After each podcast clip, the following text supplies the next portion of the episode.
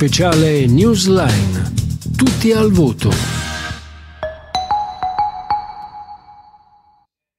Bentrovati per tutti al voto nell'ambito di Newsline, anche quest'oggi sulle nostre frequenze su Controradio Web TV con me Raffaele Palumbo, bentrovato. Bentrovato anche a te e al nostro ospite.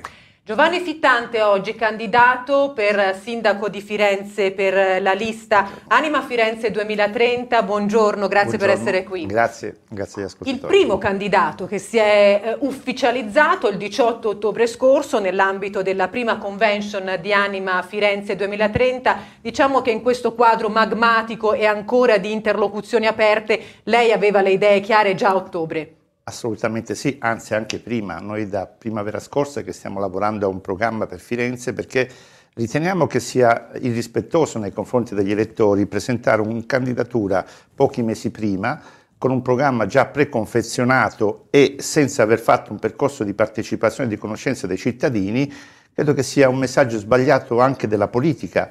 Eh, noi abbiamo ritenuto invece che il programma andava fatto dai cittadini, dal basso, coinvolgendo tutte le categorie, le persone che lavorano, che conoscono i problemi e che magari sanno anche quali sono le soluzioni.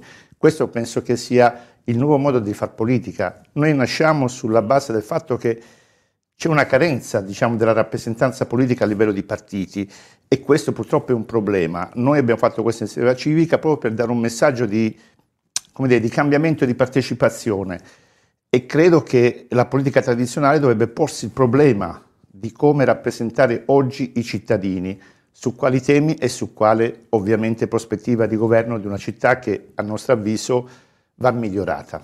Giovanni Fittante è di origini orgogliosamente calabresi, a Firenze da studente, quindi da diversi anni, diciamo, ahimè il tempo passa per tutti, non nuovo alla politica, è stato consigliere comunale in, in, altre ere geologiche, politicamente vero, parlando, mi verrebbe da dire, imprenditore, la conosciamo per, non solo per Villa Vittoria, ma per aver trasformato un luogo del divertimento, dell'intrattenimento in un luogo anche della cultura, con molti appuntamenti anche non facili, con la Fondazione Spadolini, insomma non con cose pop e, e, e commerciali, con cose anche, anche complesse. Se, se, noi dovessimo collocarla su una linea ideale dove da una parte c'è l'estrema sinistra, dalla parte c'è l'estrema destra, lei dove collocherebbe il suo progetto? Ma Anima Firenze, Anima Firenze nasce eh, su quattro pilastri valoriali che sono la Costituzione, l'antifascismo, la partecipazione e l'Europa. Ovviamente perché? Perché noi ci collochiamo in quell'ambito di quei valori. Eh, io sono di origine di centrosinistra, ho stato, fatto due mandati a Palazzo Vecchio eh, con i democratici per Prodi come espressione dell'Italia dei Valori e il secondo oh, mandato col PD perché io ho fondato il PD, ho fondato due partiti, l'Italia dei Valori e il PD. Ahimè, poi ho mollato perché ho lasciato la politica perché non mi dava soddisfazione, non riuscivo a dare concretezza, perché quello che vogliamo dar noi è concretezza delle soluzioni l'esempio dello stadio, erano mesi che io proponevo a sindaco Dario Nardella e bravo è stato finalmente a dare ascolto, non solo a me, probabilmente anche ad altri, però noi proponevamo una soluzione di concretezza, cioè i problemi si possono affrontare e risolvere e la mia esperienza istituzionale e imprenditoriale ha questo di caratteristica. Noi vogliamo dare una soluzione ai problemi e vogliamo darla in modo concreto e crediamo che solo chi ha vissuto i problemi e li vive tutti i giorni forse ha gli elementi in più per dare una risposta a, alle questioni che appunto si pongono. Per cui noi ci collochiamo in quell'ambito lì, naturalmente eh, distinti e distanti dal, dalla destra e da tutti gli estremismi, sinceramente. Noi non abbiamo, io credo che gli estremismi ideologici non fanno bene a nessuno, perché poi parto da un presupposto appunto di una uh, visione ideologica dei problemi. Noi invece abbiamo una visione molto pragmatica, molto reale c'è un problema, come tutti i problemi umani, come diceva, ahimè, il nostro grande eroe nazionale Giovanni Falcone, possono essere risolti, anche quelli più gravi, anche quelli più complessi. Il punto è avere la competenza, la voglia di misurarsi e la voglia di risolverli.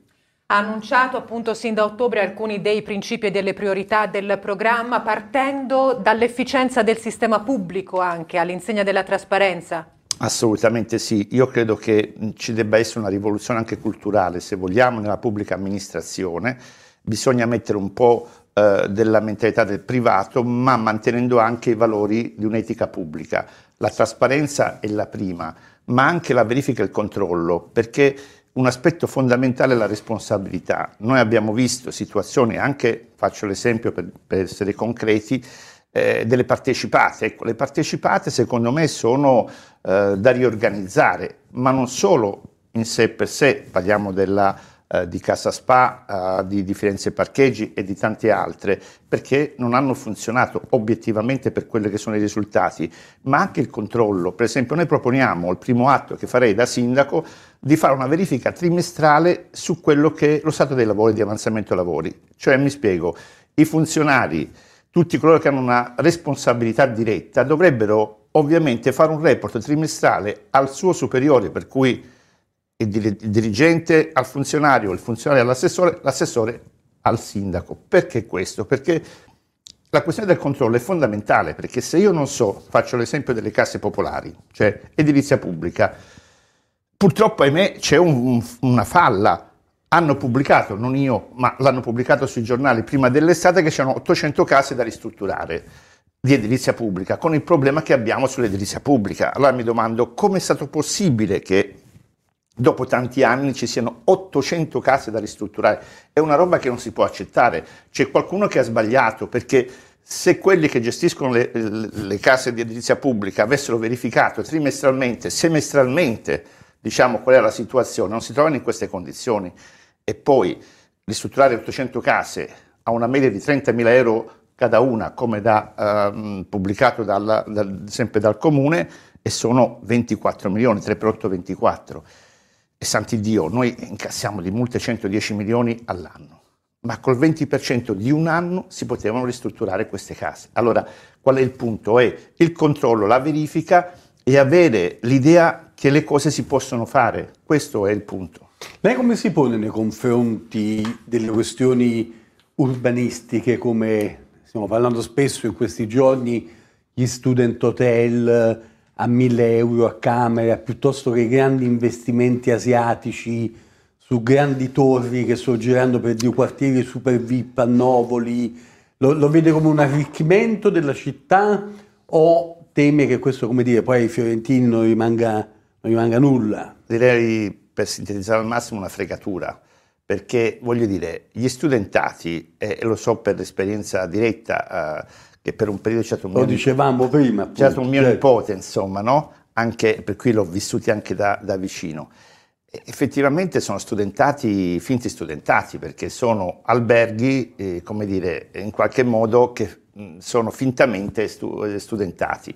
E peraltro studentati per chi? Per studenti, diciamo, di un livello sicuramente molto, molto elevato, perché eh, sono roba che costano 1200-1300 euro al mese, diciamo standard, per cui insomma io credo che su quello bisogna fare una rivalutazione, ma non solo sugli studentati, ma anche su come sono stati fatti, per esempio Viale Belfiore e Grida Vendetta, io voglio, cioè riqualifichiamo quell'area lì e va bene, ma lì c'era un progetto bellissimo dell'architetto Jean Nouvel francese che era un, un, una struttura bellissima, io me lo ricordo perché ero in consiglio comunale allora, e hanno fatto degli studentati, ma por- mm, miseriaccia, ma anche brutti, ma proprio brutti, cioè voglio dire, siamo al centro di Firenze, ma anche a livello estetico, qualcuno ha visto questo rendering per dire, madonna, ma com'è? com'è? Ma se voi l'avete visto, sono dei casermoni grigi. Ecco, io penso che eh, Firenze debba avere, essere più rispettata, cioè eh, io sono nato in Calabria, vivo a Firenze da una vita, ormai mi sento, è la mia città. A volte eh, chi non vi è nato eh, l'ama forse in modo diverso, forse più intenso, forse più... Cioè, Anche il sindaco non ci è nato, si se ne facciamo una questione di origine, però eh, lei diceva Firenze non viene rispettata. Nei contenuti è d'accordo dunque con la direttrice della galleria dell'Accademia Holberg, lasciando perdere la parola allora, che è stata oggetto insomma, di stigmatizzazione? È stato uno scivolone da parte sua perché ovviamente non ci si esprime così, peraltro in quel ruolo lì assolutamente è uno scivolone, ma nel merito ha ragione, cioè nel merito noi rischiamo di avere una città che diventa una specie di centro commerciale all'aperto. Se noi non, no, non capovolgiamo il concetto, noi nella nostra presentazione da a candidato a sindaco eh, che l'abbiamo fatta alle mm, manifatture tabacchi, sul palco avevo due artigiani che mentre io parlavo lavoravano ed è stato simbolico, l'abbiamo voluto mettere al centro dell'attenzione perché se non riprendiamo l'artigianato, la manualità,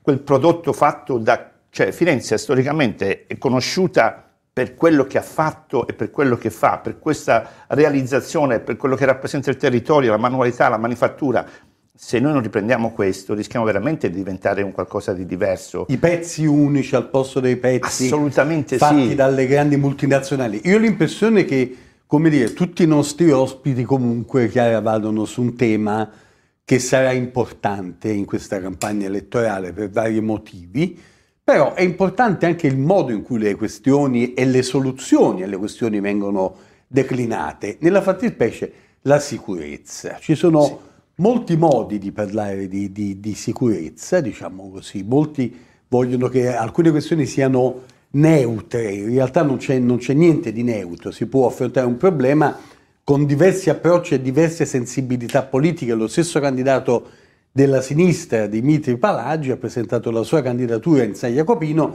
partendo dalla sicurezza, declinandola in un certo modo.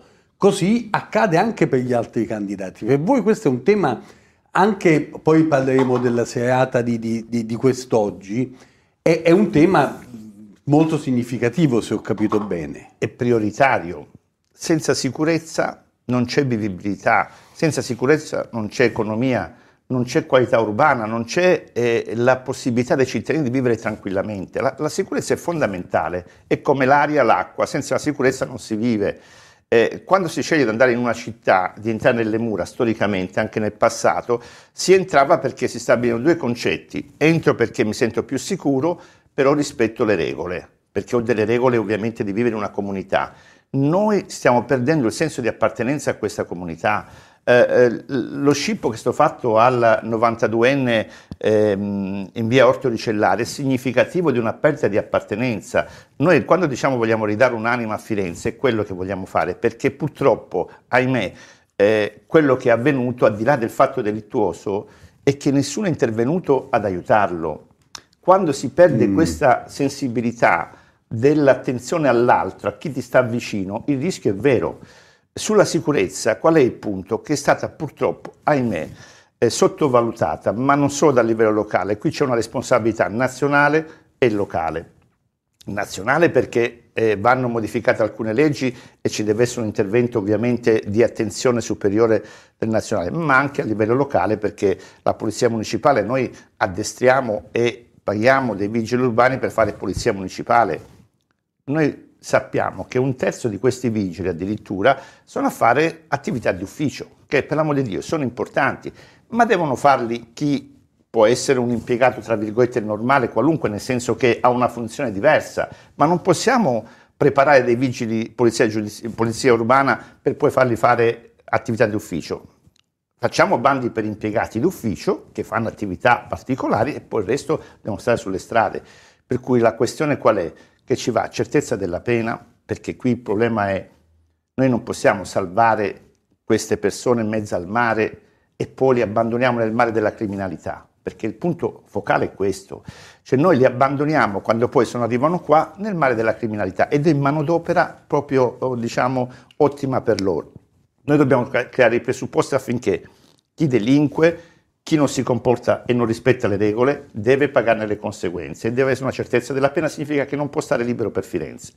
Però parallelamente noi puntiamo ad avere un centro di formazione che in questi 18 mesi formi questi cittadini, che gli dia la possibilità di imparare una lingua, che gli dia la possibilità di imparare un mestiere, in bianchino, muratore. È la famosa accoglienza di secondo livello, Ma no? che, che deve, deve essere, essere un concetto che devono capire tutti, perché se noi non prendiamo la radice, perché poi questi avranno tutti i loro percorsi in 18 mesi, avranno i requisiti, rimarranno in Italia, abbiamo formato un cittadino, andrà in Germania, abbiamo formato un cittadino, non ha i requisiti, tornerà nel suo paese, abbiamo creato sviluppo, lì lo sviluppo lo crea in questo modo, non con fantomatiche iniziative, diciamo... Fittante, questi saranno temi al centro dell'evento di stasera dalle 18 al Caffè Letterario Le Murate dove presenterete il programma per quanto riguarda la sicurezza di Anima Firenze 2030. Andiamo ad altri due punti programmatici importanti per capire anche poi eventuali interlocuzioni all'interno certo. appunto delle, eh, delle, aree in vista di eventuali alleanze. Aeroporto e gestione multi-utility, investimenti in borsa, gestione servi- dei servizi pubblici. Aeroporto, oh, io ahimè, da quando ho fatto politica nel 99 si parlava di questo aeroporto, insomma, alla fine un giorno in una trasmissione dissi così a livello battuta, dissi guardate, ho trovato la soluzione, vi metto d'accordo tutti, ma quale? Qual è? Facciamolo circolare per decollo verticale, perché è questo il punto. Mo, al di là della battuta è incredibile, è improponibile che si, si facciano, si stiano 20 anni, 25, anzi adesso qua siamo, andiamo, andiamo a 30, a discutere della stessa questione. Io voglio dare solo un dato. Esattamente eh, negli anni 90, anzi prima, quasi negli anni fine anni 80, io prendevo il tre, il, l'aereo eh, per Pisa, facevo il check-in a Santa Maria Novella. Non so, forse voi siete troppo giovani, ma insomma io andavo alla, stazione Santa Maria Novella, mettevo la valigia, facevo il check-in sì, sì, e scendevo come? dentro l'aeroporto. Adesso l'hanno peggiorato, adesso bisogna andare a fare il Moving People lì a Pisa, alla stazione centrale, perdere altri due ore. Il punto qual è? Che noi dobbiamo rafforzare il collegamento Firenze-Pisa. Fare questa benetta pista, ma non una pista diciamo, per fare in modo che arrivino i mega aerei diciamo, per, per fare eh, i charter anche qua. No, assolutamente no Firenze deve rimanere city aeroport, c'è un aeroporto di città, però dobbiamo mettere in sicurezza questa benedetta pista, facciamola anche obliqua, ma anche per dare una risposta ai cittadini che abitano lì. Si può fare e si deve fare. La domanda è come mai ci abbiamo impiegato e ci impieghiamo ancora 25 anni a parlare di una cosa che poteva essere risolta eh, certamente diciamo 25 anni fa. Il punto qual è? Che neanche a livello politico, nonostante le amministrazioni erano collegate in termini anche di partito, non c'è questa visione, perché l'ideologia, quando si mette l'ideologia davanti, il problema è, è, non si risolve. Un, un flash sulla multi-utility che diceva sulla multi-utility, io ho fatto una, un referendum sull'acqua pubblica, storicamente, per cui sono uno che ritiene che eh, gli elementi fondamentali, i servizi fondamentali devono essere, diciamo, di proprietà pubblica. Che significa questo? Di maggioranza, diciamo, il pubblico deve avere la maggioranza. Poi sulla gestione diciamo, della multitudine, se si può migliorare, creare aggregazione per dare una forza in più alla struttura, sono pienamente d'accordo, ma il 51% deve essere pubblico perché la garanzia che i servizi essenziali devono essere tutelati da un interesse pubblico. I servizi essenziali sono quelli fondamentali eh, e per cui non devono, io feci anche la battaglia sulla privatizzazione dell'ATAF perché ritenni che era sbagliata. Io feci la rottura con il PD e con Matteo Renzi su quel tema lì perché ritenevo sbagliata.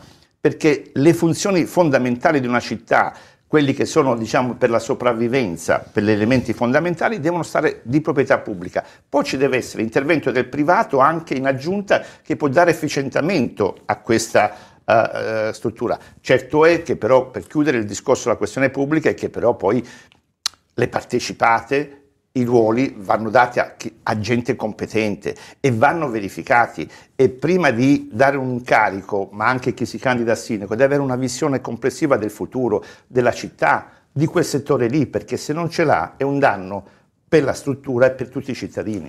Una domanda che ci piacerebbe fare è quella delle alleanze, ma in questo momento ci sembra che la situazione sia così magmatica che parlare di alleanze. Ci sono delle interlocuzioni aperte perché, sì, perché notiamo abbiamo... dei punti di possibile dialogo. Ecco, Assolutamente sì, della... diciamo, eh, noi stiamo parlando con chi ci ha chiesto di incontrarsi, chiaramente con le persone e con i soggetti più affini.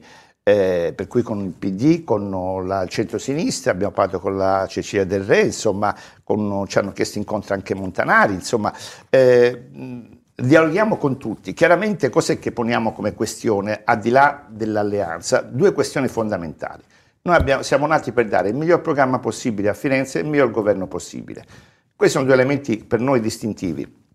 L'altro è sui temi principali. Noi abbiamo delle priorità, che sono la sicurezza, la questione casa, le cascine è, è la questione della cultura. Noi siamo nati, e la rigenerazione urbana, altro elemento, noi siamo nati alle Cascine, noi abbiamo fondato Anima Firenze formalmente in una serata alle Cascine, proprio per dare un senso, cioè un messaggio specifico. Abbiamo fatto la prima convention alla manifattura come elemento di riferimento della rigenerazione urbana.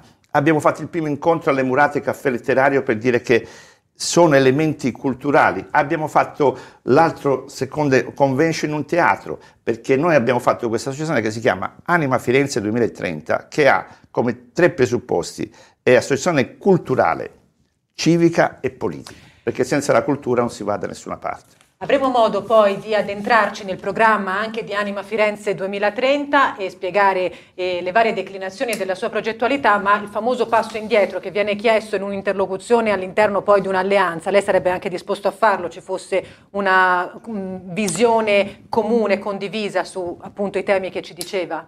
Ma sì, io non sono uno, cioè questa operazione qua, questo impegno cibo che abbiamo fatto, l'abbiamo fatto per dare un contributo a Firenze Vero. Io non ho bisogno, con tutto il rispetto, sia per motivi economici, sia per motivi anche professionali, sia per motivi anche di visibilità.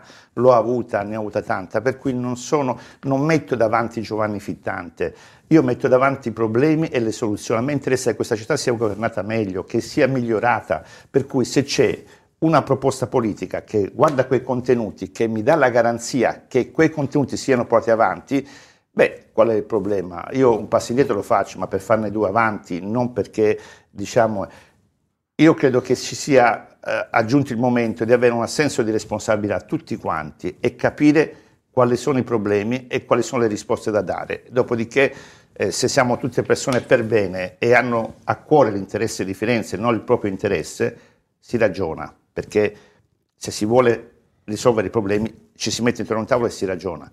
Se poi ci sono pregiudiziali personali, come molti ho visto eh, fanno, credo che non si arrivi da nessuna parte. La questione però fondamentale per chiudere è che chiunque si candida a sindaco, è quello che io purtroppo non ho visto, è la mancanza di visione complessiva di questa città per il futuro, per i prossimi vent'anni. E, e credo che questo è quello che manca veramente. Cioè, quando uno si candida a un ruolo così importante e una grande responsabilità, dovrebbe avere chiaro qual è il punto, qual è la visione per il futuro. Eh, io metto a disposizione due cose, la mia esperienza istituzionale e quella imprenditoriale. Eh, se eh, qualcuno con intelligenza e apertura mentale vuole arrivare a trovare delle sintesi, io sono disponibile, ma ripeto, su, que- su quelle basi. Il messaggio politico è chiaro. Raffaele, noi diamo appuntamento ai nostri ascoltatori per nuovi approfondimenti di tutto al voto su Controradio Web TV. Torniamo tra poco però per Newsline, le interviste e gli approfondimenti che faremo dalla redazione sulle nostre frequenze. Rimanete con noi.